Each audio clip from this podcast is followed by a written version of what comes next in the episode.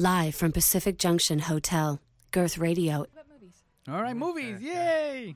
Actually, let's talk about horror movies. All right. Yes. That's what we're here for, right? Yeah. Before we get into the good stuff, can we start talking about the good stuff, the other good stuff, which is what was one of your first or earliest horror movies? We'll just set the scene. You need to set the scene, right? the you scene. can't just go right into the killing right away. So we need to set the scene. Uh, the first one that had a real impact on me was Poltergeist.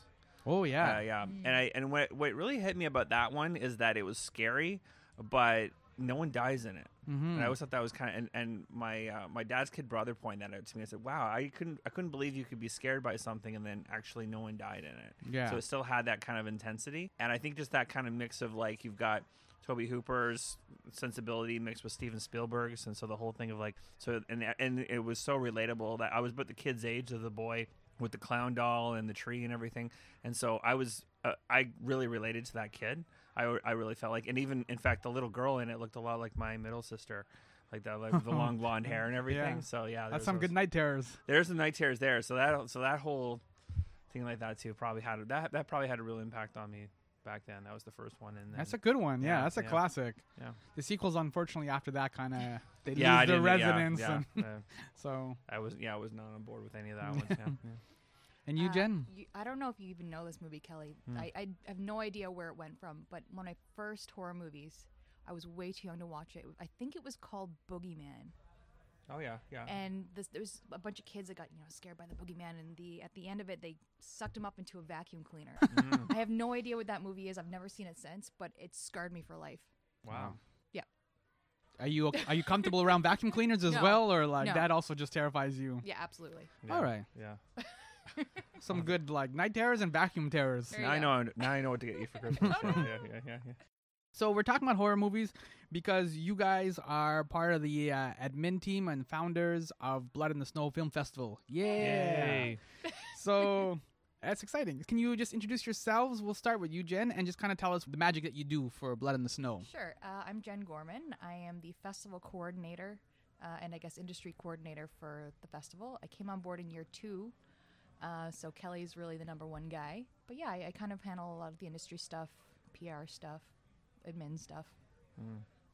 Yeah, and Exciting. I mean, we were, and, and you know, and I'm Kelly Michael Stewart. I'm the festival director and founder.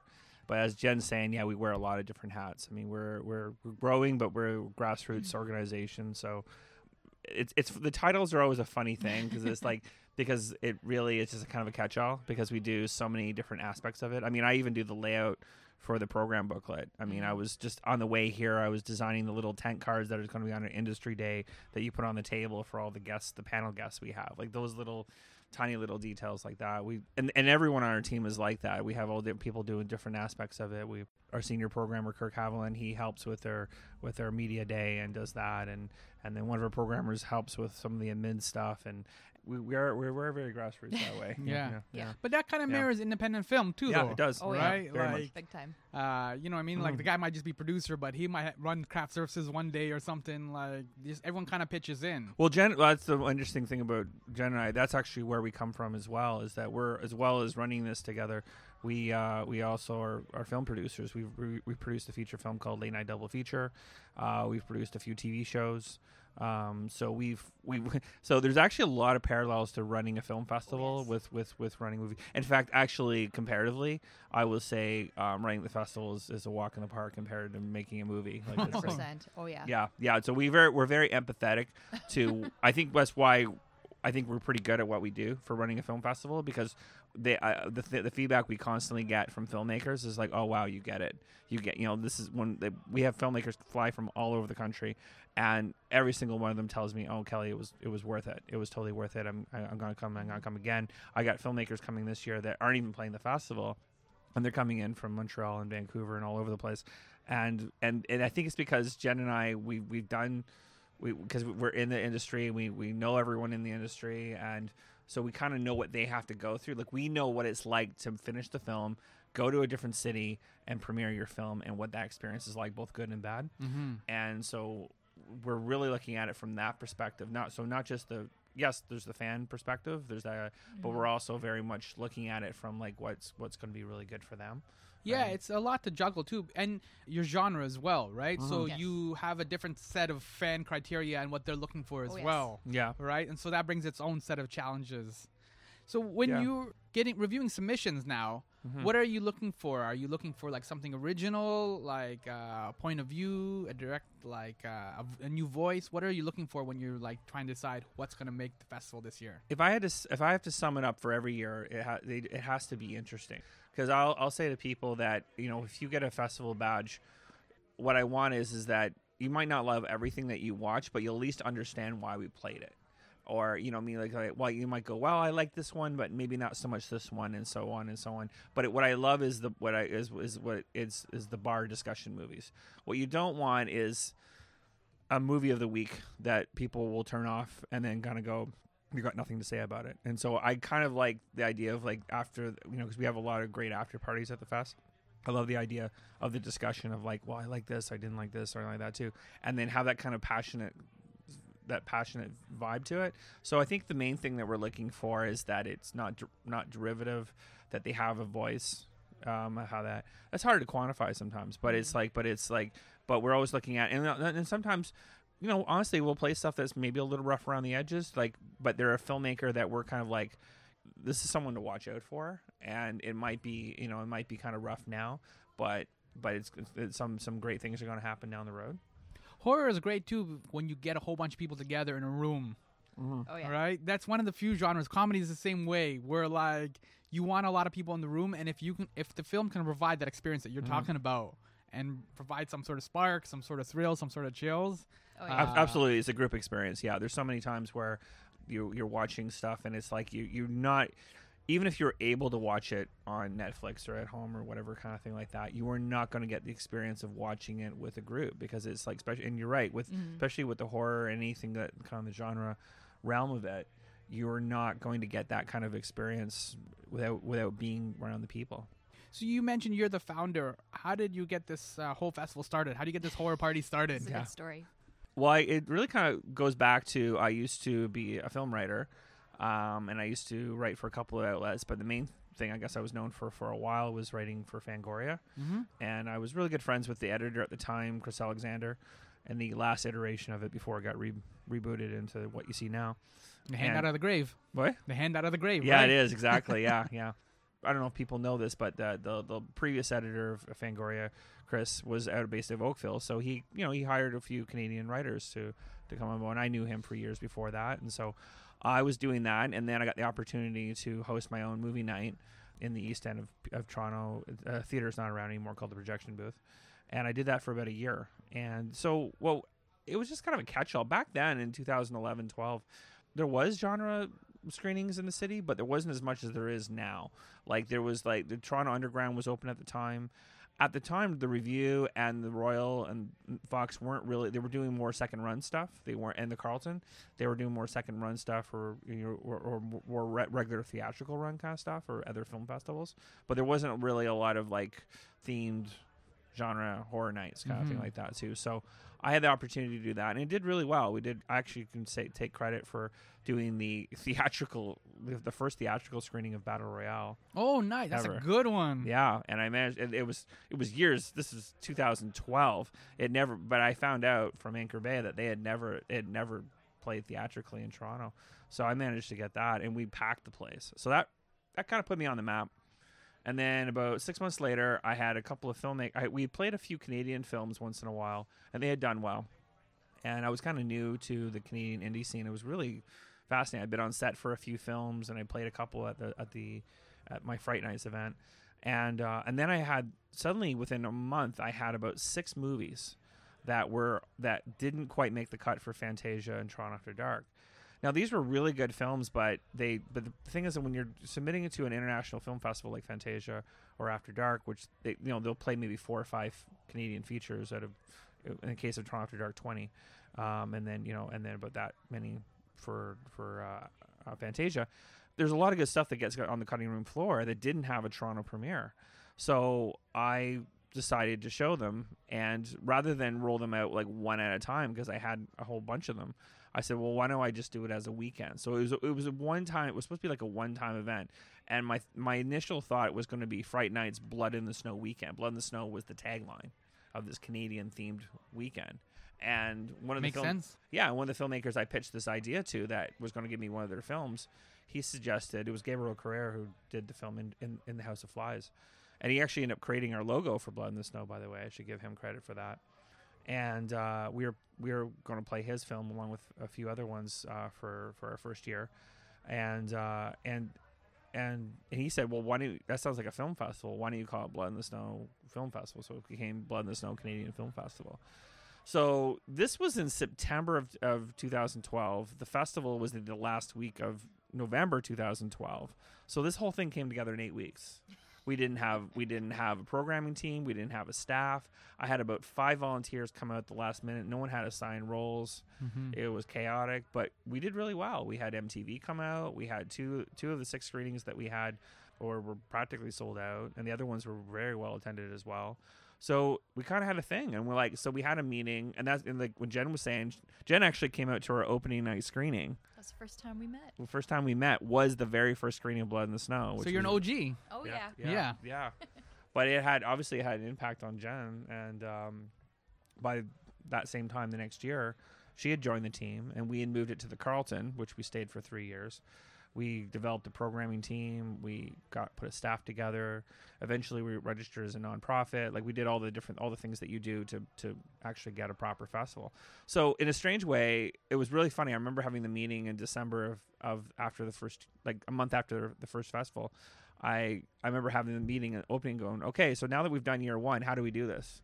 And so the money, so we, we we we actually had the great thing is we had year one, a successful year one in the books before we even sat down to figure out how we're actually going to make a festival. We're still Some- trying to figure that part We're still out. trying to figure that part out, but yeah, but it was but it gave, it gave us a good kickstart to to do that because you know that kind of goes back to what you're saying about independent film. Sometimes you don't actually realize what you don't know. Oh, so yeah. you just take the lens cap off and you start shooting and you're like, "Eh, we'll figure this out." and I'm, you know, you know what? And I'm glad it happened that way because I think I would have. I think if I had done too much research or thought about it too long, I probably would have hesitated Mhm. and, and did it. I don't regret it, Yeah. but I'm glad. I, sometimes ignorance is bliss, Mhm. and sometimes you know, and, and I think it sometimes is.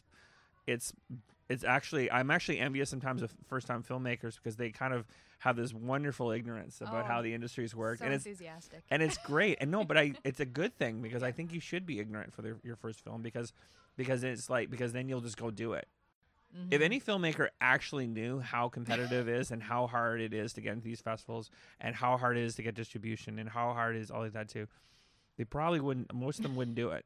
And this is after like putting all the blood, sweat, and tears into making the movie. Mm-hmm. So you're not even like Oh, yeah. done at that point, right? No, Scraping no, all the it's- money it's- together, Not at all. selling your It's blood. it's about the halfway point, and this is where um you know this is why it's really important to Jen and I to really help.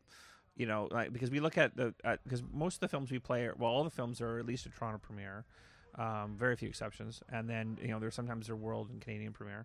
So this is their, they're launching their film, and a lot of times they're local screenings for them, and and and so we're doing a lot to try and help develop it so that it's it's a lot of times they'll play a couple of festivals and then they go, well, now what do we, what do we do?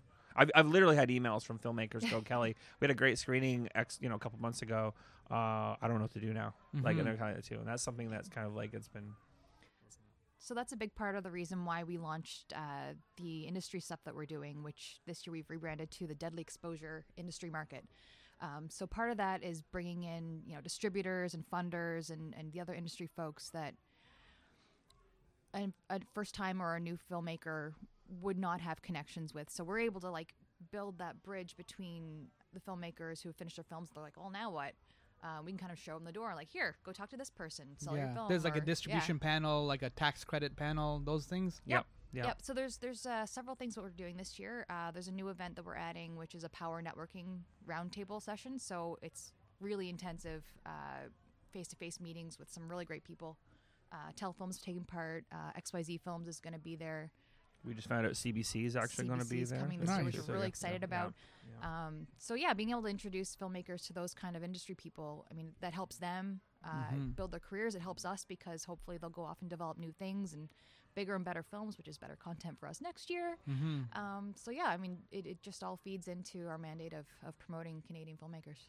And the and the great thing is too, and, the, and, the, and this is where it feeds back to the user experience for the filmmakers is that I I, I really strongly believe that the, the pass holders, the, the the horror fan component of it, so you know, is that they I think they get a kick out of not just coming to our festival, but other festivals like ours that um, they they know they're going to see these films before anyone else, Mhm. and they're they're getting to see this stuff as at the beginning. I got to see I got to see it first, and the filmmakers there, so they get Yeah. to meet them and Have see, a drink at the there's- bar There's afterward. a Q and A on stage, and they're seeing that kind of they're seeing that kind of thing at the beginning, and and it's very exciting, especially when I think when you hear a lot of like people get frustrated by horror remakes and sequels and things that are very derivative in the in the in the larger cinema. Although I, I will say I think we're going through like a real good renaissance of of inter- Mhm. of original stuff. That was kind of more of what I would have said in this interview two three years ago, but actually I should say the last little bit.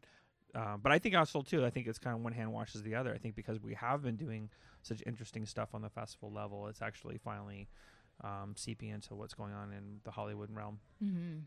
So since you've been doing this since 2012, how have you seen like independent filmmaking? It both the community and the skills kind of grown. It's exploding. Yeah, Yeah. I mean, I, I started when I started in 20. Well, the first time I was in there was 2012, but first time really working on it was 2013. Um, I mean, that's only a couple of years, but even I've seen like the explosion. I mean, the, the, the quality has always been really good, but every year it keeps getting better, and you know, yeah, upping their games, and the technology is getting better. Um, and I think there's a little bit of a little bit of friendly competition, and you know, who make you know, I'm going to make the next film's going to be even better. You know. Mm-hmm. Well, yeah, and, and I think because the the the technology um, has gotten so advanced, and, and every everyone can, I mean, there's really no excuse not to make a movie now Yeah. because you have access. However, the bar has gotten so high Mhm. that you, there is I, I and I will I try and personalize my emails to either rejection letters to filmmakers as much as I can because one of the comments that I usually end up saying to filmmakers that don't get in is that I'll say to them, you need to you need to do a better job on your post production. Like I'll say, I'll just say you have bad sound. You need to you need to because that's not you're not you're not criticizing them as they're artistically. You're kind of going, look, this is a technical thing here. Mm-hmm. If your sound is bad and your color grade, you haven't done a proper color grade, and I can tell. Like we I've, we've done this enough. We can watch the stuff and know exactly if they had a proper sound operator, Mhm. if they've done color grading, they've done kind of done all that stuff properly. If they haven't done that properly, um, they're not getting in. Yeah. So that kind of, that kind of cuts them off. That's definitely from a technical point of view. Mm-hmm. That's good. Now it doesn't mean we're not going to show something that's a little rough around the edges. We've done that, and there's clever ways of doing that. Which again feeds into the genre, right? Sometimes horror can be a little bit more. yeah. more Oh yeah, yeah, yeah. So it does. I'm not saying it, it- don't. I shouldn't confuse that with it being slick. I'm just saying is there's certain like a certain professional Yeah. level. It's just the sheer fact that it's that competitive. You have to. Uh, and there's and see in the old days. For your listeners that might not understand what the difference we're talking about is, is that before the digital age, if you were there would they would allow mistakes on film because you would print the film and you have one you know and if you printed it and there's a minor mistake they're not going to go back and reshoot that scene whereas if you have digital either you can look on it on screen and and fix it right there on set or uh, or you can go in and digitally change it for example even on an indie film like ours like we there was there was uh there was scenes where you could see some of the gear in the background of the shot by accident we were able to digitally take that out without much cost, you know, Mhm. kind of like that. So those things like that, that would be unheard of. Like we did our film for about thirty thousand dollars. To do that film, uh, you know, I would say five years earlier would have been three hundred thousand. Yep. Ten years earlier would have been three million. And so it's kind of like, and so, like I did uh, the interview. I did an interview once with the director of Ginger Snaps, and that was considered when they did the first Ginger Snaps. That was done for six million dollars. I don't know any Canadian horror film that's made for six million dollars now. That's considered big budget now. Back then, they were like when I did the interview, they were like, "Oh, this they." Th th th to them, it was just you know uh, shoestring. They have no money at all. I don't know how we ever made it for six million. And he's telling me these numbers, and I'm like, this is massive. I don't know anyone who makes anything above 1.5 million. You make like So- 20 movies for six Oh, million dollars I- now. We Yeah. know filmmakers that have done literally done literally have done 10 movies for a million dollars Yep. total, like altogether. Yeah. So and they look really good. So I remember Kevin Smith talking about something similar like that. Mm. Like he he scraped everything together to do Clerks, and he was fine doing Clerks, and it opened up a whole bunch of doors. And then when he started doing studio stuff like Mallrats and Chasing Amy, they would just give him this pile of money Yeah. because they're studio pictures, and he's Yeah. like, I don't. What do we spend it all on? Like, Well, he Rod- was- Rodriguez had the same problem. He didn't Yeah. know what he didn't know what to do with it. Oh, there's ways to spend that money. yeah. Always yeah, ways. yeah. Well, yeah, he sta- and he found he Kevin Smith was talking in, in the same interview. He said he eventually stopped being creative because it would be a problem. He's like, yeah, just throw ten grand at it and Ah. it'll go away. Whereas Right. the independent stuff was kind of forcing him to like figure it out. So it's both. Well, it things, is, yeah, because yeah, because sometimes money is, is can can be the enemy. You're right because it can it can get if you can throw money at it. It, it if you don't have money, that's a I say that's what's probably the most dynamic thing about watching independent film is that it forces filmmakers to think creatively and to and to think smart because you're not going to have the resources to kind of go in. I always mm. use the analogy of the yellow barrel thing for Jaws. Yeah. is that if Bruce and, and you know that's the name of the shark, right? Bruce ever worked, that movie wouldn't even be remembered. Nay, Spielberg's career would never have been launched if the damn shark had worked. Mhm. but because it didn't work, the whole movie you're watching these yellow barrels getting chased around the whole thing, and that's and there's, it created all the suspense and Mm. and whatnot, and it forced someone uh, uh, someone who had that genius spark inside him to do that, and and and then.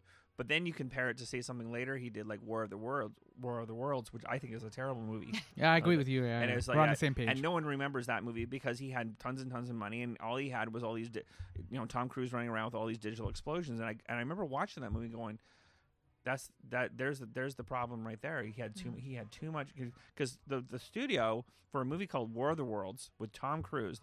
They know they're going to make money, Mhm. so they're going to give him. They're not going to. They're not going to put a cap on it the way would they would say with Lincoln or something like that. They're going to give him anything and anything he wants to to to to make to do this. And because of that, I, I think it, it, it the, the, that particular film suffered. we saw that with the George Lucas between like the, Oh, uh, the first yeah. three Star. Wars Yeah. and then the Phantom Menace and all that crap that came after, which is like it was just too much technology, right? Like Like too much, yeah, yeah, yeah. That's a that's a perfect example where he was where he was forced to come up with creative solutions to like he had to really really hone his, his filmmaking skills to you know to, to, to cut around things and show because he wasn't able to quite show you know because for example I think the, even from the first Star Wars to Return of the Jedi you've got the canteen scene Mhm. and it's like the canteen scene. He always complained about how bad the canteen scene was the original, and so but what worked about it was everything was in shadow, everything was in darkness, kind of thing like that. And they didn't really kind of see. You saw the creatures, but you kind of didn't a lot of times, and it worked better because you couldn't quite see anything.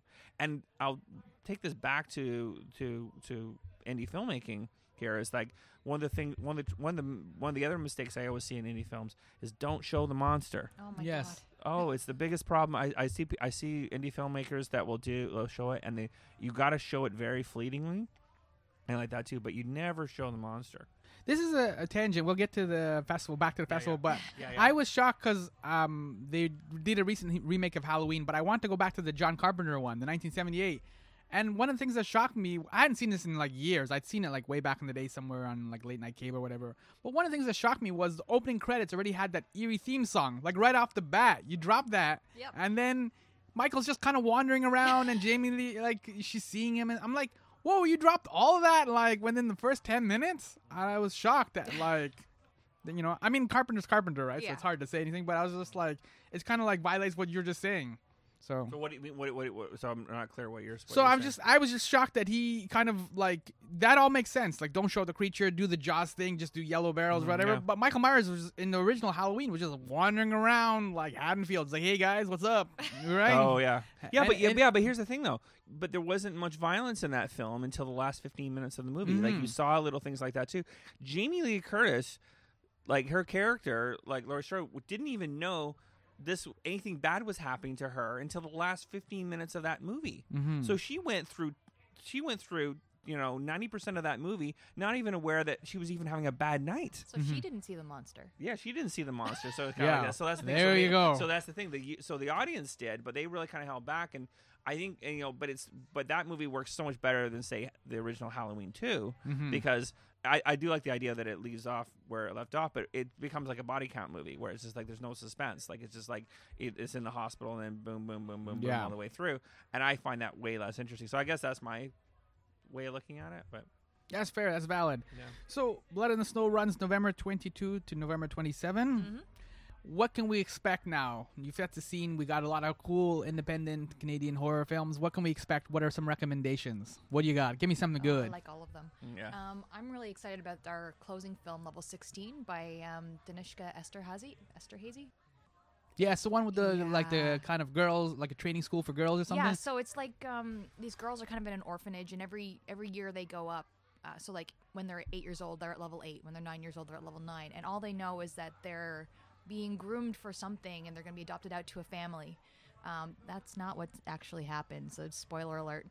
um, so when they get to level sixteen, that's like their graduation day, and you know all this. They find out exactly what they're being groomed for, and then they have to escape. And It's all very exciting, but uh, It's very and, it's very current, very topical of like that too.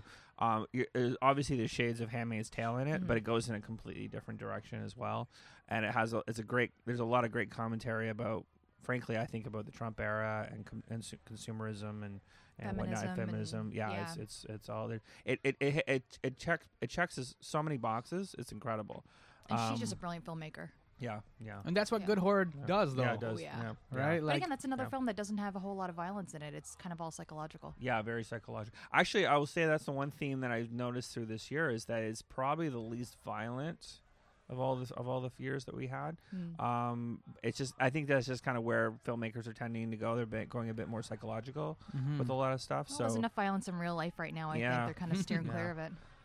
I think yeah, because a lot of the films are a lot, a lot more like on the spooky. I mean, we have we have that side too, but no, Alive is very. If you're into that kind of thing, yeah, Alive yeah, is the live thing is to yeah, definitely like that too. But there's definitely a lot more What's alive about? Give me Mm. the uh, the elevator pitch. Elevators. That one's. You know what? That's the one that uh, hardest to describe because I don't because um, it's probably got the most brilliant uh, twist ending. Oh my god, that of twist any- ending.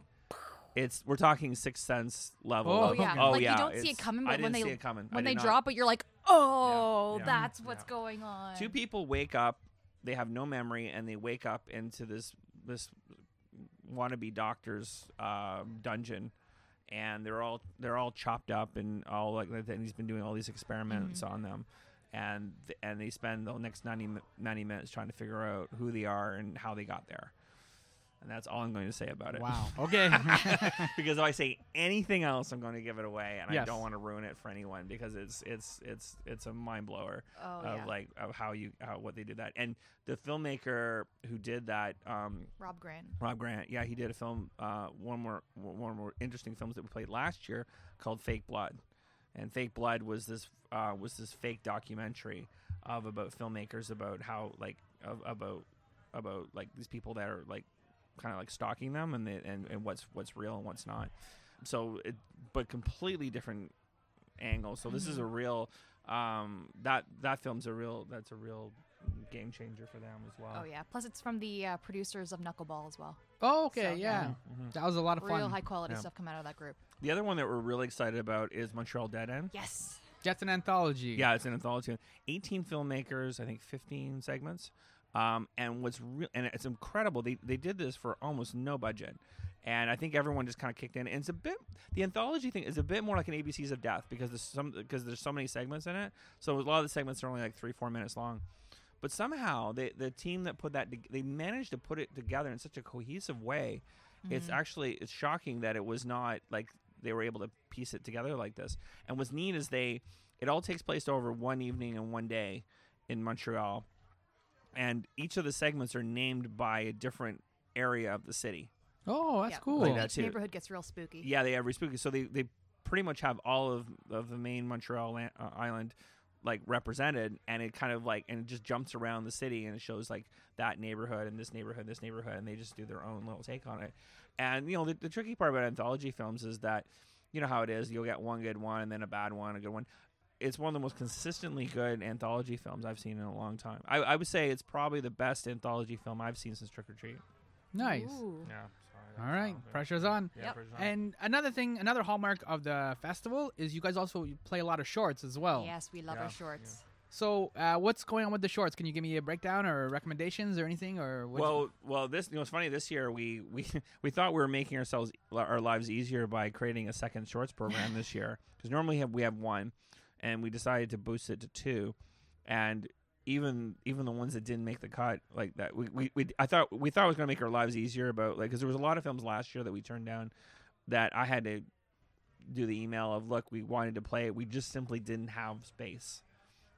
That still happened this year. Mhm. that's kind of like that too. So so we've added yeah so we're doing two shorts programs but um one on our our, our tradition is those to have ours in pri- we do ours a little differently and most shorts programs are put in the afternoon time slot nothing wrong with that but we've we've always made a point of ever since year two we've always put it in uh in our prime time slot and usually saturday at 7 p.m which we're doing again and to and and, and to have it there because we, we feel like it should shouldn't uh, I think it deserves a you know a really it, the quality is so good. I think it desire, des- deserves a prime time slot. So we're doing that, but then we've added a second program, uh, our, a second showcase program on Sunday night at nine thirty, and we're adding that as well. So um, I don't know what else to say about it other than I just think it's really I'd like to jump in about one of the shorts that Yeah, I'm go ahead. super excited about. Um, so there's a group of kids from Oh, the yes, yes. uh, the Katewi school in Yellowknife. Mm.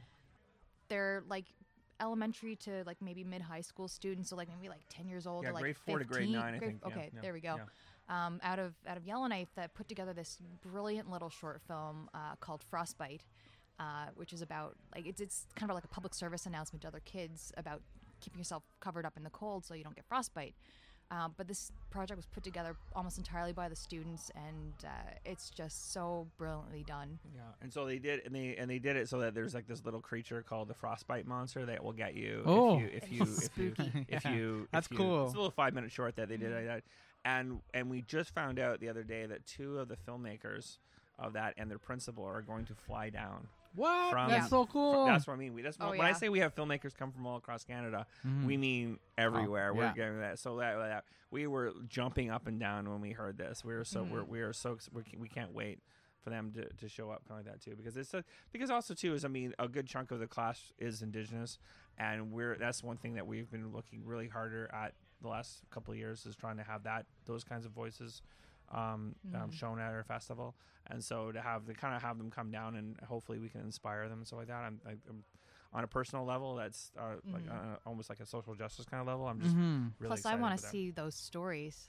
I mean, that it's kind of largely untapped um, with like horror genre in Mhm. the indigenous, uh, the indigenous stories. Um, but they're starting to come through. Like it's it's Mhm. we're starting to see more of it happening. Mhm. Um, and I'm just really excited of where that's going to take the whole industry. We and we have to give credit to uh, another festival called Dead North Yes. that actually that and uh, I think one other film as well. Uh, no, two other films, two other films that we're playing um, that um, that came from we we t- partnered up with them. They they have like a, a film uh, festival, but it's a little differently. What they do is they have all the film anyone who makes a film gets shown over a couple of days, and the idea is is that it gets them out of the house in the winter when it's dead when it's dead of Yeah, night, six months of night. six months of night, and they'll get out and actually go do a film project. Mhm. So they'll show everyone's over a couple of days, and uh, and so I got I got in touch with them and I said, can you know, can you send down some, get them to submit some of this stuff down, and we ended up picking three of them this year. Well done. And yeah, and so like that too. So it was really kind of like, and so it opened up, and so you wouldn't even think like you know like all these great films from the territories are getting made, and they're like, and there was like dozens to pick from. It was incredible. I couldn't believe like how many you would never you would never know. Like uh, that, that, that that that that shows you how diverse Canada is and how much different things. You know, we we do get, you know, as a film community, we tend to get a little siloed where it's either Toronto, Montreal, or Vancouver. Mhm. And, that, and the reality is that's about probably about eighty percent of, of the film Mhm. business comes from. and that's where a lot of our film infra- infrastructure is It too. is. It is. No, in all in all reality, I mean that's the, that's that you know that's where pe- that's where you're gonna have the best crews. I mean this is where Hollywood North is. Although it's spreading, yeah, I think but it's it's, spreading moving yeah. east too. Yeah. Mhm. Yeah. Yeah. And there's also like related to that, there was another one that stood out to me, Altered Skin, Yes. Mm. right? Yeah. Um, that takes place in Pakistan. That's right. Yeah, it was filmed in Pakistan, Filmed uh, Pakistan. by a filmmaker who's based here in Toronto. Yeah. That we we kind of ex- that was one of the things that we did on the last couple of years, and and where it, it created an opportunity that we could play a film like this because we tended to be a little more rigid about what was a Canadian film a few years ago, and um and we opened up. We, we, we loosened up the regulations because we just wanted to have a little bit more flexibility of what we can and and that's and that and we're noticing there was a lot more co-productions going on a lot of filmmakers we know were working abroad uh, we because we played two films last year that weren't even Canadian directors. They but they shot their film here. They used a Canadian cast and crew and money here.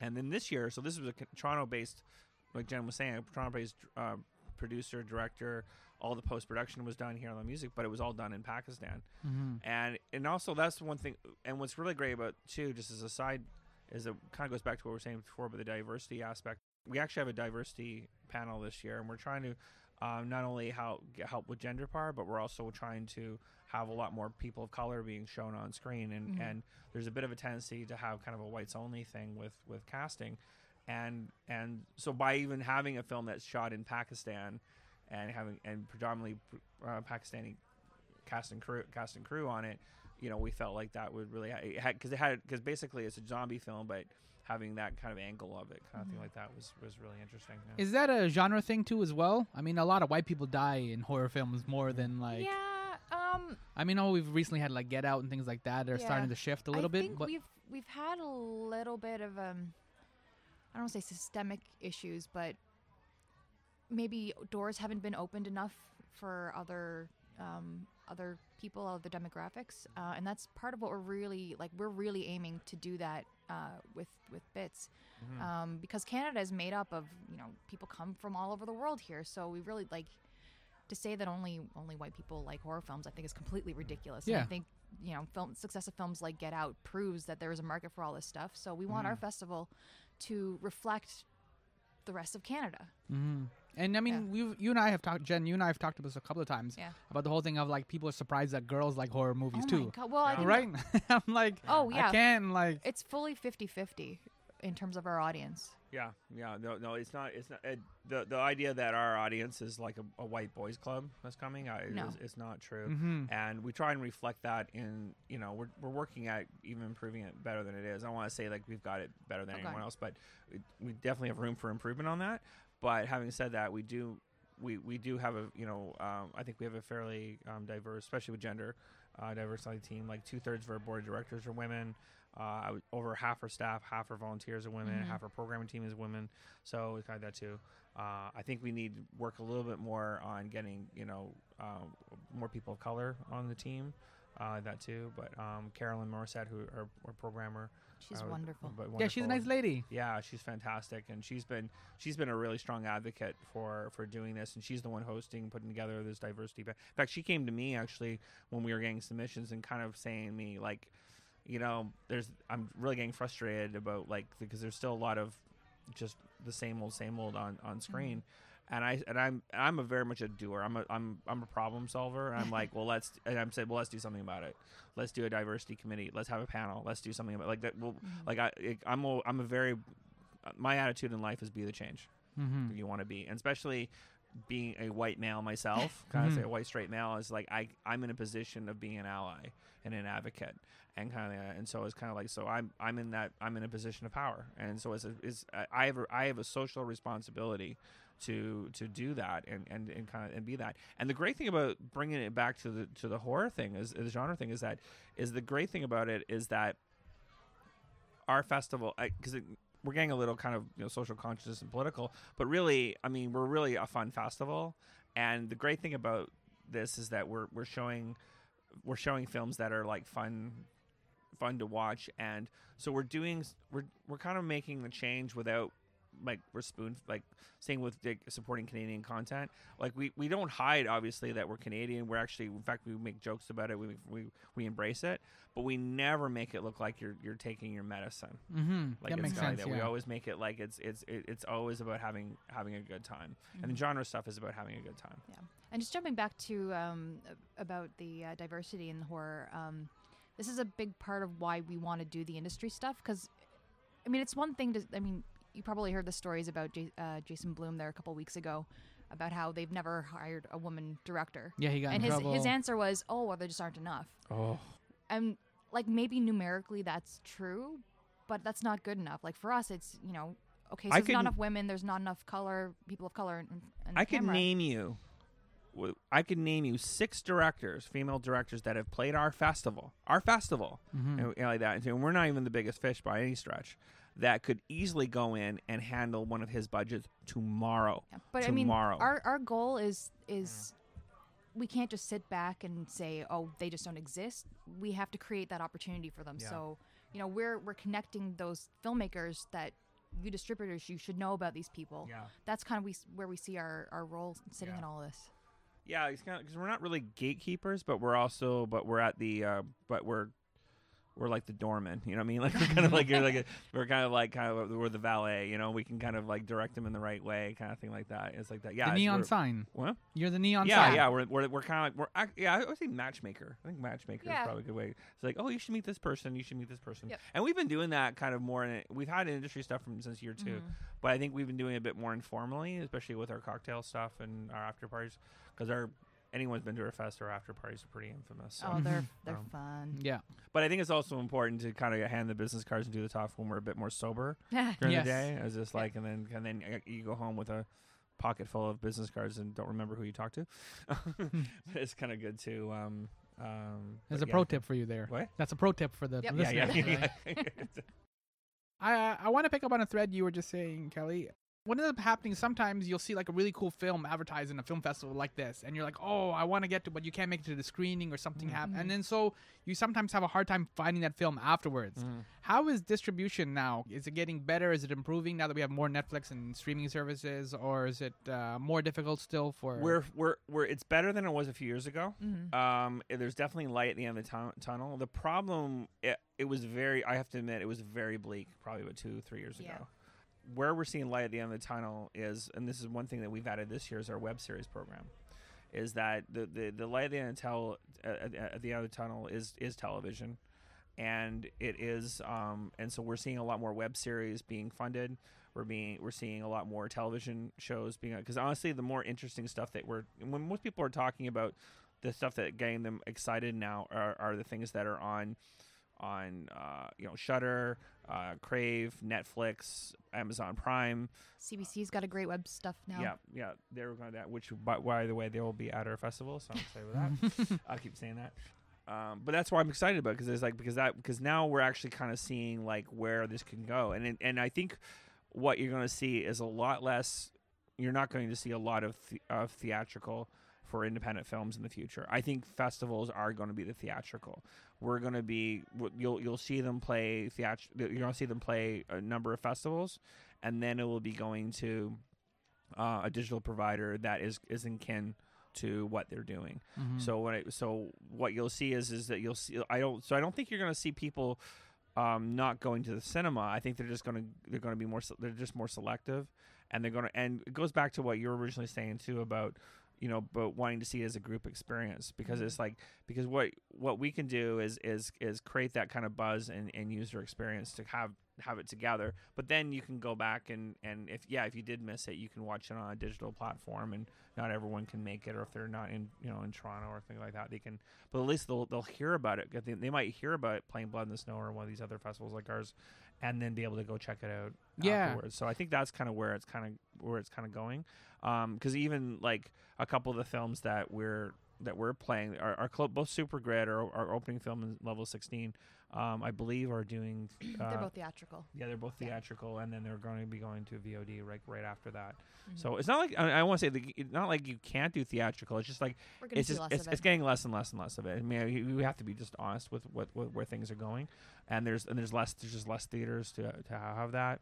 Uh, less there's you know the more monopolies by certain chains that are that are making it harder and harder to to show independent film. Yeah, because the flip side of that coin is like 'cause Yeah. with social media and stuff now, you'll Mhm. see something playing in like in Austin, Texas, or something at another film festival. Yeah. Yeah. You're like, that movie sounds so cool, or you see the trailer online. I'm like, where can I see this? I wanna like, I wanna support the dude or the dudette or whoever Mhm. made yeah, that. Like, yeah, um, I'm like, I'm in, Yeah. Yeah. right? And then just like it doesn't travel all the way out here because it's all the way out west. You know what Yeah, I mean? yeah. So Yeah. it's just kind of frustrating sometimes. Well, I think I think finally the, the business model is starting to exist for distributors again. Yeah, Um, yeah. because I mean, when when Walmart stopped stocking DVDs and theatricals dying, they were kind of Yeah. like, oh my god, what are we gonna do? Uh, but now it's the the online stuff has really got a business model. So I I mean I think we're starting to see more Mm-hmm. more stuff is has a home now. Mhm. Yeah, because like one of our one of our producing partners, um, our Examit uh, we we've produced with, and she's very involved in the web series community, and she's hosting our web panel. And she kept telling Jen and I to do a web series or get involved, and we just looked at her and what the, this is like three four years ago. We're like, there's no business model. You're going to do like one series and then nothing. And it's true at the time there wasn't. There's like, and now we're kind of looking around, going, "That we're going to do That's that." where the action is now. That's really where the action is now. Is really kind of like those kinds of those those kinds of limited series Mhm. is where I think you're gonna see you're gonna hear the term limited series a lot more. Mhm. Where it's not you're not getting like a full thing. like maybe a six episode or ten episode. yeah, yeah, kind of thing like that contained too. A, a contained thing, and then kind of see how that goes and like that too. And you're gonna see a lot more. Uh, I think you're gonna see a lot more commitment to that. And I Mhm. think that, and then because of those digital platforms, is going to make it a lot easier for people, like you said, can't make it out to Fantastic Fest to see the film, but they, but they heard about it, Yeah. right? They heard about it, Yeah. and then that's kind of like and that's kind of where i think that's where where we come in as we become part of that marketing tool. Because i think one thing that we still have to sometimes fight with with distributors and filmmakers is that they worry sometimes about playing a film festival it's going to take away from the theatrical and they have to understand that the theatrical is part of their marketing. The mark the money you don't make money in theatrical. You haven't mm-hmm. thea- there's been no money in theatrical for decades but it's like it's like but it's even more so now. It's like whatever you're whatever you're putting into the theatrical you're going to lose money in the front end and hopefully that's going to help create buzz for the back end for when you're when you're putting that out there. But like what jen was saying was like the business model before was the physical media stuff. Is like the, you, what happens is you could sell a certain amount that was going to be in walmart and things like that that would at least get the bottom like you know the bottom line out kind of thing like that And we've seen too with horror films. Some sometimes it takes a while for them to find an audience, mm-hmm. Mm-hmm. right? They're like little hidden gems, and then it takes a while for the people to kind of come around and we're like, "Oh, this was a really good movie." This mm-hmm. is why I, I'm a huge fan of the platform Shudder, uh, which if anybody is not doesn't know what it is, it's basically Netflix for horror films. So you can kind of go on there and peruse, and they've got a whole section there on Canadian horror if you want to check it out. Yeah, yeah, I know. It's it's Yeah. definitely that. I think those kinds of platforms are definitely where mm-hmm. where think where where where things are going, and and and it's funny though. But at the same time, though, it's like it it's only one part of the equation because it's mm-hmm. like because back to like what we do is like it will never replace what we do as a festival because you because we're much like um we're like vinyl or even and and, and, and thing is and, or even like because actually I should be clarified too DVDs haven't gone away. It's just Oh, no. become more of a niche market. Mhm. um, Nothing horror fans- ever- we actually and we actually I, should, ever I should mention Yeah. and actually we just announced we just uh, we just announced it today um, for pre-sales. We our our we have a new DVD that just came out called Bloody Bits Volume 2 it's our second release with Black Fawn distribution. And we took 10 of our shorts that have played the festival and we put on a DVD and the DVD the first one sold very well. And also going back to our film Late Night Double Feature we did better on Blu-ray than we did on any of the VOD Mhm. platforms so people do want the, it, it, it's just more of a niche market And horror fans really love the Horror the fans physical love that. When we go to conventions, it's all about the physical. Everyone Yeah. loves DVDs and Blu-rays. Just Oh, go. VHS is back. Yeah, yeah, Yeah. yeah. Well, you, that, uh, yeah. but it feeds into the classic horror tradition of the poster too, right? You want the those images and stuff, and that's another like iconic element of Well, horror. and, and even at our festival, that's one thing that we do that I don't know anyone who does this. Some of our after parties is at a local gallery called the Super Wonder Gallery, and we start when we started doing this last year, and we're going to do it again this year. Is we actually have a poster show of all the posters that are playing our festival. So if you come on the Friday and Saturday night for our festival, you'll be able to. That's like where our after party is. You'll get to see that because that is a part of the festival that people don't neglect. It. We need. We have. A, we have an award for best poster, and we and we want to put them in display and show all the hard work that's been put into these into, into these great works of art. Mhm. And and it's part of it's part of the process of, of making movies is doing that kind of thing. So zooming out of uh, Canadian horror and just looking at horror as a genre itself, and you mentioned like you seem to be expecting or hoping that we're going to be getting a lot more horror because we've been getting a lot of those like Yes. five to ten million movies like Lights Out, um, It Follows, those ones, Bye Bye Man, right? Mm-hmm. And that 5 to 10, 15, 20 million genres uh, range. So are we going to be expecting a lot more of those, you think, I as think so. uh, Trump and all the anxiousness kind of raises? Oh yeah, no, it's bigger. It's bigger than ever. Yeah, I mean, I mean, I think there's research behind this, but when when the world is kind of really scary in real life, people tend to move towards entertainment and they move towards horror films because it's kind of a cathartic way to experience those emotions in a safe space. So especially when you're in a theater full of your friends and you're like, ah, there's you know a killer coming around the corner. You're like in your brain, you can be like, oh my god, maybe that's that's like a metaphor for Trump, and then we're gonna kill the bad guy. You know, like so you can work out a lot of those. Um, a lot of those anxieties. horror films did not exist really. I mean, there, you could say that was sort of did with silent era, but really horror films didn't really come into its own until the Depression era, and that's when the Universal horror movies came out and like that too. And that's really when it when when that got started. If you were really look at the birth of horror as like that too, and you can almost look at every single major benchmark of we've had in horror. Then the next major benchmark you could probably say it was Night of the Living Dead, and Yep. all, and all the and look at what's going on with, with with civil rights with that movie and kind of that too, and Rosemary's Baby about you know women's body rights and whatnot Yeah. and and whatnot and and people questioning the church and things like that with the exorcist, exorcist, exorcist. I mean, there's so many things you can just point to as you go along in the time like that. It's kind of gone away now, but there's no to me there's no there's no um, there's a complete parallel. There's it's not a coincidence that the whole era of torture porn came on when Guantanamo Bay Yeah. was really in the news about kind of like that too about about what that too like that too. All the Hostel and, and Saw movies and stuff like that. yeah, That was I all. can't do that genre. Uh, yeah, but it, but but I no, but it- no, but it no, but it was a reflection of there, Correct, that was yeah. on the social consciousness of people in society Mhm. when that was going on. That was what was going on in in the 2000s. That's that was what was on people's minds. Last question. That's probably the most important one I've asked you. We'll start with you, Jen. Could you guys survive a horror movie? I don't know. You're a tough broad, Jen. I think you could pull it off, though. I mean, I do have the uh, the It Follows soundtrack on my workout tape, so Mhm. maybe, maybe I'm working on it. All right. I think I'd be the horror film. Oh, Oh, that's probably true.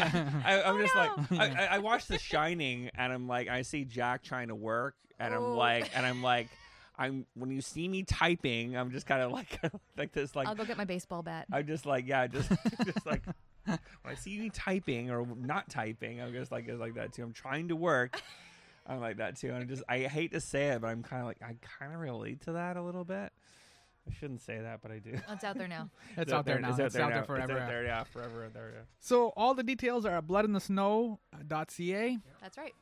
And uh, deadly exposure passes are 65% sold out. Oh, we're More? more, more than that now. More yeah. than that now? Oh, man, they're going fast. So Yep. get on that. And it, Blood in the Snow runs November 22 to November 27. It's all at the Royal Cinema. Yep. Thank you guys for coming in Thank and you. talking horror and providing the festival too. Yeah. So I will see you there. Well, thank you for having uh, us. Yeah.